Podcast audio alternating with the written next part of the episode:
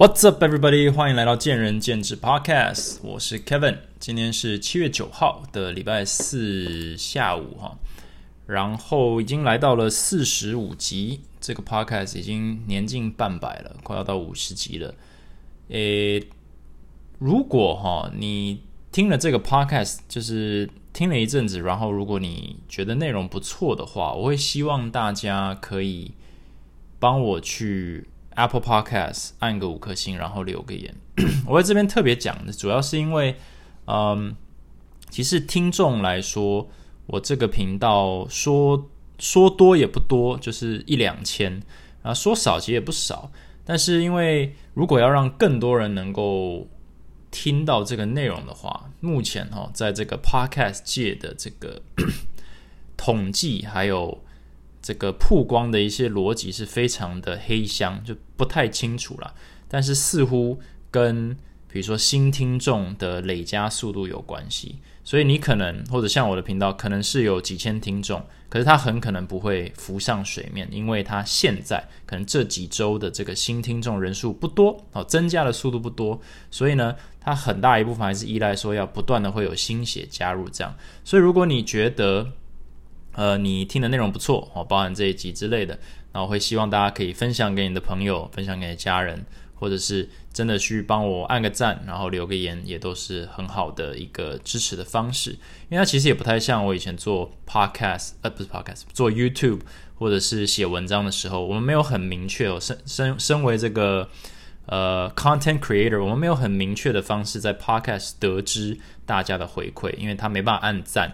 然后呢，我们也不是很清楚，呃，这个流量或者听听众数的这个来源到底呃准不准哈？所以真的只有就是看到实体的，比如说评价啊，有人有人给评分，或者是有人追踪，或者是有人留言，我们才感觉得到听众存在。所以我觉得这可能也是很多 podcast 的心声。所以如果你支持我的 podcast 或者支持任何人的 podcast，我都鼓励你啊，可以去发个言，呃，留个留个评价这样子。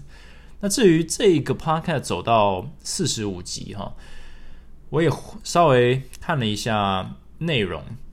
我的频道是叫见仁见智，没有错。那我当初就是以一个一个健身人的身份嘛，我毕竟是深陷呃这个深耕于健身产业，所以我当初的出发点很想要把这包含在里面。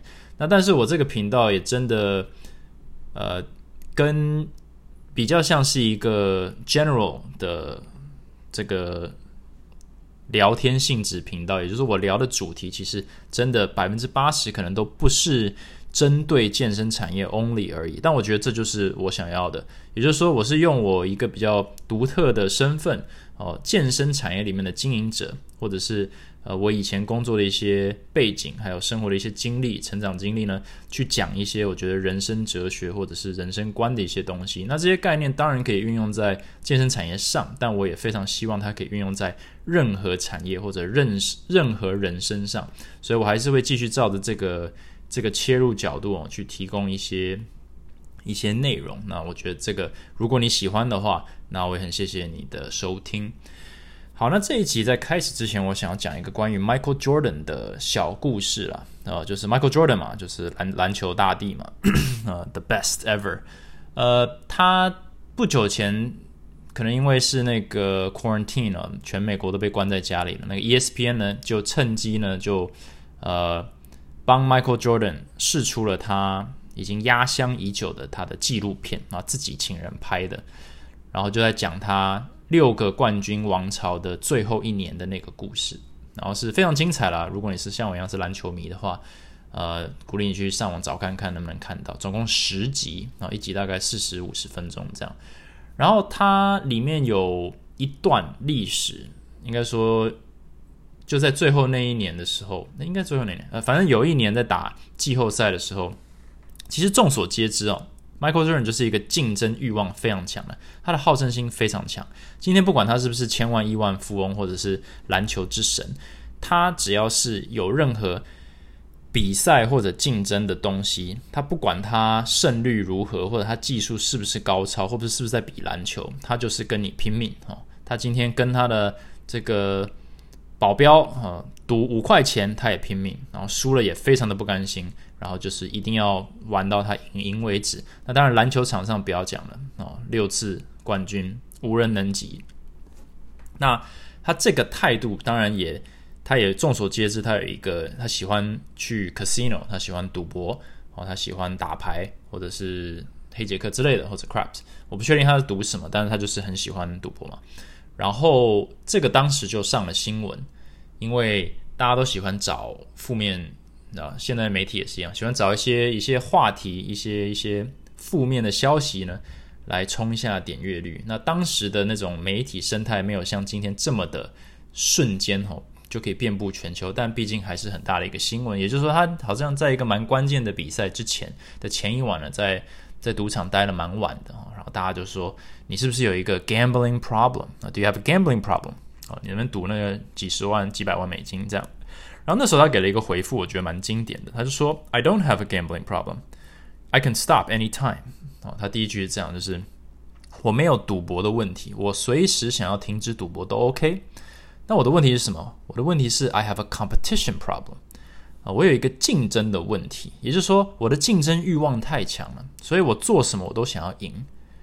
也就是说，我今天是在赌场里面想要赢，还是球场上面想要赢，还是跟小朋友赌五块钱想要赢，都一样。对他来讲都一样。做什么事情呢？就是要赢，不然干嘛做的那种感感觉。所以我今天就是用，我当时听到这个，我就说，这个一般人听到应该就是笑笑的听，就是哦，OK，OK。Gambling addict 啊，你这个赌徒呢，讲这种话就是歪理嘛啊，你就是喜欢赌钱在讲什么？但在我听来，我觉得竞争这件事情其实确实就是一个很广泛的一个，它就是一个心态，可以运用在人生的所有层面上。那我也一直很认同竞争这个东西很重要，那就让我想到说，我自己在我我讲大学好了，我也是我就是打扑克嘛，也打篮球啊。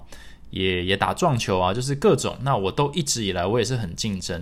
那我这边要厘清一下，就是 很竞争不代表你很厉害啊。我的撞球普普通通，我的篮球普普通通哦。你要说我的扑克技术也普普通通也 OK，但是在玩任何游戏或者在做任何这个竞技运动，甚至在工作或者在创业的时候，竞争的这个心态非常的重要。也就是说，想要赢。的这个心态，我觉得非常的重要，而且值得探讨的，也就是今天的这个主题。那呃，我在玩桌游的时候，可能大家听过的桌游什么大富翁啊，或者是嗯，不知道在美国非常红的一个叫做卡坦岛啊，Settlers of Catan。卡坦岛翻成中文就非常的不酷哦，卡坦 这样子。呃，但是它是一个蛮经典的游戏，已经几十年了。那呃，简单来说，这游戏。每个游戏都有它的规则啊，像 Monopoly 啊，大富翁这规则其实蛮简单的嘛，就是盖房子，呃，买买买地盖房子，然后想办法呢，呃，把别人的钱全部这个用房租赢过来，好，然后尽量不要呢，就是比如说呃破产，好，谁先破产或者是谁最后破产就赢了。好，规则简单，重那大家都知道。那 Catan 呢？它就比较不一样，它比较像是你要盖房子哈，然后盖马路啊，它有点像是这个拓荒的一个游戏。那谁可以先盖到呃十点哈，一二三四五六七八九十点的这个房子就赢了。所以它有点像是 Race to Ten。那一开始大家都两栋房子，然后就是呃丢骰子啊啊，获得资源啊，然后交易啊，它四个人六个人可以玩交易啊，然后去盖房子。所以它是有，当然这些都是有策略嘛。那玩这个游戏哈。我不知道从什么时候开始，但是我从我接触这种牌类游戏或者甚至桌游以来，我都一直跟我的朋友都会下注一些钱。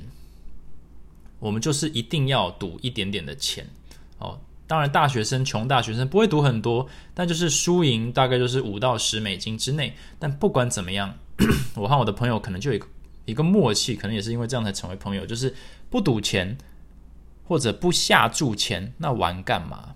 好，那我想要让大家消化一下，就是你不赌钱或不下注，你玩这个游戏要干嘛？那很多人可能在这时候就有点不以为然了，就说我玩游戏是为了要开心。那我先把这个点等一下再来讨论，就是 I just wanna have fun 这个东西很合理啊，那我也认同。不过似乎有一些可以呃修正的地方。好，那我们先倒过来想，就是假设你今天玩一个游戏，你不赌钱，也就是一般正常人会做的事情。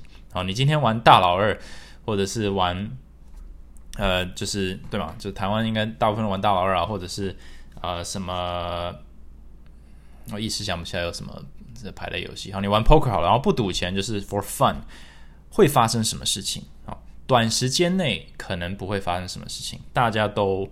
还是会很认真的玩，好，就是还是会认真的学，说，诶，这个游戏排类游戏，然后赢的感觉很开心，这把你赢了，那把他赢了，很开心。但过久了以后，你可能会发现，赢或不赢，反正结果都一样，哦，就是到下一把，也许你可以就是炫耀一下，说我很厉害怎么样，但是实质上哦，对你的人生或者对你当下的这个情绪的影响不会太大，不会太大，所以。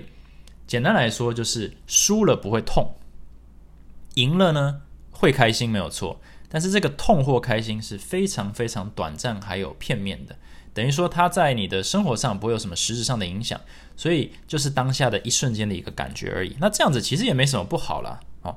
但是如果你今天想要认真看待这个游戏，或者你想要长期玩这个游戏的话，那你会发现说，假设输跟赢的差异没有很大。那你想要赢的那个动机呢，就会越来越弱。我不会说他马上就消失哦。我们教小朋友游戏的时候，他们一开始也是非常的兴奋。可等到他比如说年纪大一点了，或者他变成年人了，或者他玩了这个游戏千百遍了以后，你会发现他就不想要玩这个游戏了。那我那时候就会鼓励大家想说，那为什么我们就觉得无聊了？好，那当然并不是因为没有赌钱，而是因为输跟赢它是没有什么实质上的后果的。也就是说，竞争在这个东西上面是没有办法燃起任何火花的，所以你就会发现，我你想要玩，或者你在这边获得的这个成就感就下降了。好，那当你不想要去竞争的时候，或者你觉得竞争也没什么意义的时候，或者你觉得输也没什么大不了的时候呢？那这时候这个游戏的结构其实本质上就瓦解了。我解释一下，就是。如果规则哈不重要的时候，这个游戏是不存在的。你今天如果玩大富翁，然后人家的游戏规则跟目的是要赢到所有的钱，然后要最多的这个房地产，但是你就不在乎这件事情，因为你不这样玩会输没有错，但是也没差。然后你的整个游戏的目标就是一天到晚想把自己弄进监狱里面，你会觉你会发现你马上就没朋友。哦，没有人想要跟你玩大富翁。你可能觉得说，你们这么严肃干嘛？我就是在，我很开心啊，我在玩这游戏，我非常的开心。可你会发现，你不照规则走的话，到最后这个游戏就连玩都不要玩。好，没有人想要跟你玩。然后这整个结构，哦，这个这个小游戏的社会结构就瓦解，这个游戏就不存在了。所以你会发现呢，我觉得桌游这个东西就是一个社会缩影。你今天如何在桌游上面表现自己？有些人他非常非常战战兢兢的，很在乎规定，什么规定，游戏的细节都一定要照谱走，不可以乱来，你不可以违反规定，你不可以有什么超捷径，或者是随便的解读，或者是呃没关系，就让他怎样怎样，他就是很龟毛。可是这种东西，他就是他。本质上就是很谨慎，因为他知道说，你假设今天不照规则走，那这游戏就没有任何的意义跟价值了。我们以前玩呃电那个电脑游戏嘛，比如说《世纪帝国》啦，或者是《星海争霸》啦，都有所谓的这种 cheat code，就是呃，你可以打一个密码进去，然后你可能就是有无限的资源。或者你会出现几台这个跑车、火箭跑车，然后把那些电脑敌人轰一轰，你就马上就赢了。All your base are belong to us，这样的一些密码。问题是你会发现，你一旦哦，我觉得这很可怕。你一旦知道有这个东西以后，你有时候打累了，啊，打不赢了，你就会很想要把这个密码 key 进去，然后 key 进去你就赢了，然后那一瞬间你会说送哦，很爽。可是你会发现，这个游戏对你的吸引力就越来越越来越低了，因为你一遇到困难。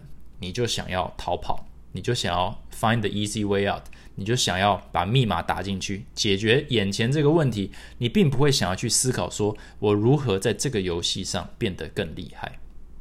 好，你就会开始依赖这个东西。那如果别人也是别人跟你玩，然后你是这样搞的话，他肯定不跟你玩嘛。他说：“那你就是作弊啊！你作弊，然后你是你有无限资源，那这样子我跟你玩干嘛？这游戏没意义了。那你可能说，Why so Why so serious 啊？为什么要这么严肃呢？我们不就是在玩游戏吗？可是你会发现，开心玩游戏的前提之下是大家守规则。那大家守规则的前提就是大家要认真的看待这个规则。那下注啊这件事情很可能是。所有人都在乎的一个事情，有些人在乎 emoji，有些人在乎啊时间不要浪费，有些人在乎赢本身，但有些人应该说大部分人可能都在乎钱，所以钱是一个最大公约数去下注，也就是钱它是无形之中是让所有人呢都稍微的认真看待一下大家眼前同意要一起做的事情，也就是 play the game。那当大家都可以认真看待。这件事情的时候，可以激发一些竞争的欲望，一些求胜的欲望。那这个就是让这个游戏的规则还有这个整个结构撑起来的一个关键。它不存在的话，我们就没有任何玩游戏的意义了。那这个我觉得跟呃保存人的一个本，应该说判断人的一个。本质或本性有一点关系。我们都知道，我们人呢会有一个 fight or flight complex，就是战斗或逃跑的本性。也就是我们遇到挫折的时候，我们会战斗，我们会跟他打，或者是我们会逃走。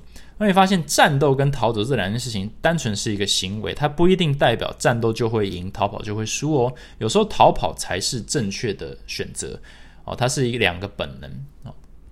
但是你今天如果哈，我们又回到玩游戏，你玩游戏就是一种战斗，就是一种竞争。假设你遇到问题，你就是算了啊；遇到游戏你赢不了，你就算了，你就是在逃跑。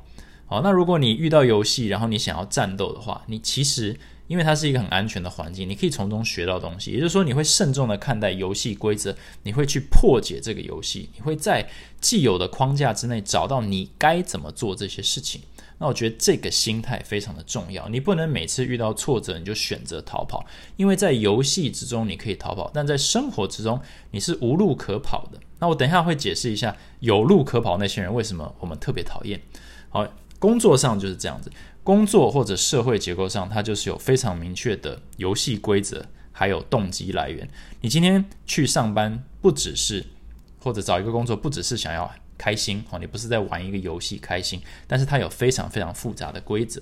那你在工作上一定会遇到一些挫折或者一些不满意的事情，这时候你的本能就会浮现出来，你要战斗或逃跑。逃跑就是什么？逃跑就是。我不想跟我同事讲话，我不想跟我老板沟通，我想要离开，我想要换个工作，我想要再也不工作了。好，这些就是逃跑啊，跑掉。那你会发现，哎，不好意思，我们都是一般人哦，我们没这些选项，所以我们就待在原地，非常的不爽。那同时，我们可以战斗，我可以跟我的老板吵，我可以跟我的同事杠上，我可以跟我的客户咆哮，或者是我可以迎头痛击这些问题，我想办法把它解决。那到底要怎么样才会促使人？去想要解决问题呢？那很可能就是你有没有在下注。好，那你今天来到一个公司，你下注的是什么？你下注就是你的、你的、你的薪水。哦，你今天不把这个做好，你可能工作会消失。哦，你的薪水会消失，或者你不把这件事情做好，你的薪水不会增加，或者你不把这个做好，你的生活或者你的职业发展不会有这个不会有更好的发展。所以你赌的是这个。哦，你今天为了那些东西在战斗，呃，为了这些东西在努力啊，你为了这些东西在求胜，你的求胜欲望是用这些东西激发起来的，所以这时候你就愿意战斗。那这些这时候呢，很有竞争渴望的人，他就会有两种方式，一种就是他就是火爆的在跟这个制度在对冲，然后可能有一个不好的结果；但另外一个就是他是为了要能够赢，好，他很。愿意去了解它的环境，有点像是我们在玩桌游的时候，我把所有密密麻麻、详细的小规则呢都搞清楚以后，我就有优势。哦，打篮球的时候也有一些这种我们所谓 high cerebral players，像什么 Chris Paul 这样，他知道各个大大小小那种裁判都可能不知道的小小规则啊，技术犯规规则，然后借此呢，除了他球技高超之外，还可以用这个去整到对手，然后对手都是莫名其妙就失分，或者就把球 turn over。为什么？因为他了解你今天去跟别人吵可能没什么用，但是如果我把所有的游戏规则、所有的政策、所有的环境结构都搞清楚，我就有优势，我就会赢。所以我今天战斗的方式是用正确的方式战斗。那反过来说，逃跑的人是什么？逃跑的人就是一天到晚在离职的，一天到晚在呃觉得很委屈的。那你会发现，这些人他离职到最后，他会发现每一个公司其实都差不多哦，因为问题点来自于你一直在逃跑。那到最后他会发现他无法逃跑，然后他只好。反过来，比如说反省或之类的，但这时候已经是劳民伤财，呃，很很多年以后了。那我们其实，在同事之间，或者是这个产业之间，人生哦，周边亲朋好友都看得到这一类型的人。那我刚刚有提到，就是那种不用逃跑，诶，可以逃跑的人，而且不受伤害的人，我们为什么会格外讨厌？因为这就像是玩游戏完全不照规则，然后也觉得没差的人。那这些人是谁？可能就是我们所谓说什么富二代啦，那种含着金汤匙出生的啦，那种有强大后盾的，就是为什么我们社会上有一种对这种富二代啊，虽然不是所有富二代都是啊败家子之类，但是就是有一种负面的感觉呢，一种一种 feeling，就是因为大家觉得你做什么都没差哦，你根本就不在乎游戏规则哦，社会的这个。游戏规范规则根本不适用于你哦，You don't care。那我们在玩游戏，如果也是这种态度的时候，我们是不是就是玩游戏的富二代？所以这游戏也不要玩了。所以，如果我们要讨厌这些可以不照规则过生活的人，那我们是否自己在对于规则的时候，也要有一些比较谨慎的态度？我们这种求胜心和竞争心要够强，要够强。所以，像我们也常会说啊，富不过三代，其实有它的道理。你今天如果好好的玩一个游戏，你会学到东西；你不好好玩这个游戏，就算你今天不在乎，哦，那我不玩这游戏也没差，我又不又不会少一块肉，OK。可是你真的什么都没学到，而且到最后你就连这游戏都不想玩了。这也是为什么什么富不过三代啦，然后败家子啊这种东西会出现，因为当你跌倒不会痛的时候，你真的很难在乎。或者你真的很难哈，逼自己去了解那这个游戏到底在干嘛哦？人生这个游戏到底在干嘛哦？这个社会结构这些呃这些规范 到底是为了什么？你很难去逼自己去在乎这件事情，所以你就会与社会脱节，你会与公司脱节，你会与职涯发展。的机会脱节，你会与亲朋好友这些呃人际关系脱节，所以你就会失败。所以它有一点就是一个自我实现的预言，所以才会有这种富不过三代啦，然后这种这种讲法出现。因为实际上就是因为你太不在乎了，你太不需要在乎了，那你到最后一定会失败。因为毕竟这个游戏啊之所以存存在哦，Catan 之所以存在，Monopoly 之所以存在，星海争霸之所以存在，就是因为它有。一层又一层的规则，一个公司得以强大，就是它有一层又一层的规则、政策、文化哦和规范和福利这些东西全部堆叠在一起。你不去了解它的话，某种程度上，你就是在战斗和逃跑之间选择逃跑，或者你在战斗和战斗之间选择了只是跟它对冲，而不是去了解它。所以你的竞争跟求胜欲望就起不来，然后你就无法成长。好，那刚刚讲到，就是我只是想要 have fun。大概刚刚我这样讲到这里，大家可能也都听出来，就是你只想要 have fun 的话，短期内应该是 OK 啦。而且游戏确实就是一个游戏。可是我是说一个心态，假设你跟我一样稍微极端一点，在玩游戏的时候，你把你的人生态度应用在游戏上，你就会自然而然的想要去下注一些东西，因为你意识到了，假设你今天输了也不会痛，你就不会 give it a hundred percent。哦，假设我今天。玩游戏，然后呢，这个也很常发生。我们以前玩的时候，可能就是呃输赢不重要的时候，因为没有下注任何东西，单纯是荣誉或者是这个 talk shit 的这个这个这个权利而已的时候，有时候玩到最后，我已经累了，或者是朋友已经累了，然后就是九分跟十分的差距，我就算了。我说 OK OK，那那我就不会去拼了命的想办法哦扭转乾坤。那这时候他赢的呢？也不是那么的光彩，就好像是我放弃了。那我输的呢，也不是那么的甘愿，但我就是不在乎。但是当我们开始有一些下注的时候，我就会绞尽脑汁去突破。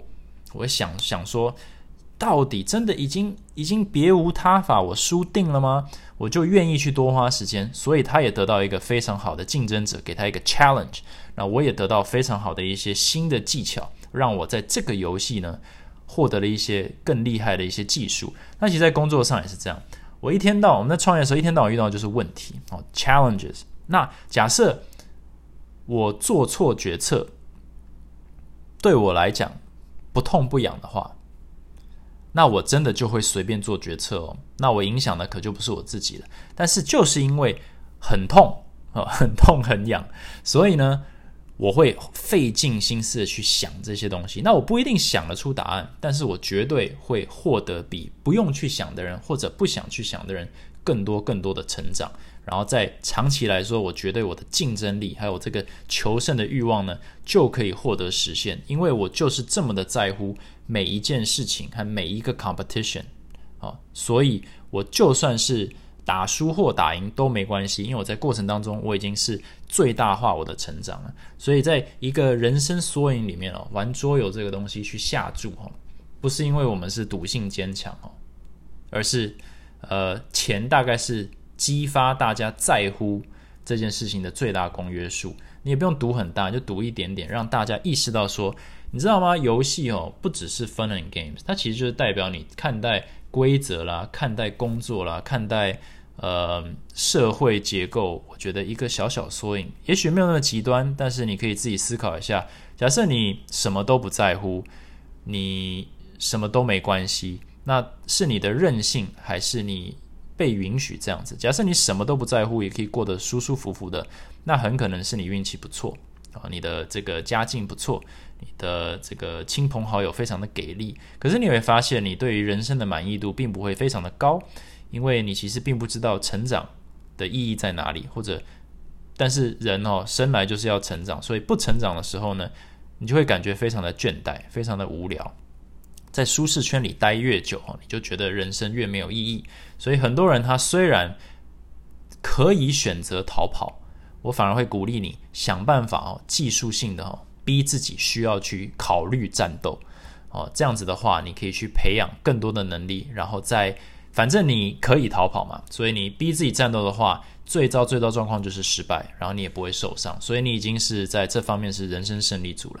但是绝对不要让自己呢能够。不在乎你的环境，或者不在乎规定，或不在乎规则，你反而要反过来花非常非常多时间去了解这些规则，找出更厉害的方式去赢得哦大富翁牌桌上的钱，赢得星海争霸里面的所有的 bases，赢得工作上所有的这个呃成长机会和升迁机会，还有领导机会，或者在社会上赢得就是任何可以帮助你在生活中成长更快，或者是在呃，找到更好的这个这个生活发展，这样子，为了自己也为了这个身边的人，所以我觉得连玩桌游都要赌注是为了什么？就是因为要强迫自己去培养哦这个求胜欲望，然后去培养你的竞争力，去培养你的战斗能力，然后培养你的学习能力，而不要呢永远都可以依赖逃跑。那如果你可以依赖逃跑，那你可能是有一些高人一等的一些先天上的优势，但是也不要因为这样子而怠惰了。所以，他总而言之，我会希望大家呢不要有 gambling problem，要有 competition problem。我们都不太可能成为篮球之神，像 Michael Jordan 这样子，但我觉得我们可以把他这个心态呢用在很多事情上，然后你会发现，你用这两个方式去看你周边的人，你可能会可以把他们分类成有一些就是会选择。冲撞，有一些选择去了解，然后战斗，然后有一些是选择逃跑。那这样子的话，我们也可以想一下，我们自己是哪一类型的人。OK，这一集呢，简单的三十分钟内就 wrap up。那就像我那个这一集开头说，如果你喜欢我的内容的话，那非常谢谢你可以去 Apple 帮我留个言，然后按个五颗星。然后如果你想要直接跟我对话的话，也可以到 IG Talks with Kevin 跟我 DM 一下，讨论一下任何一集的内容。谢谢大家的收听。那祝大家有一个愉快的周末，我们下一集再见。Thanks for listening，拜拜。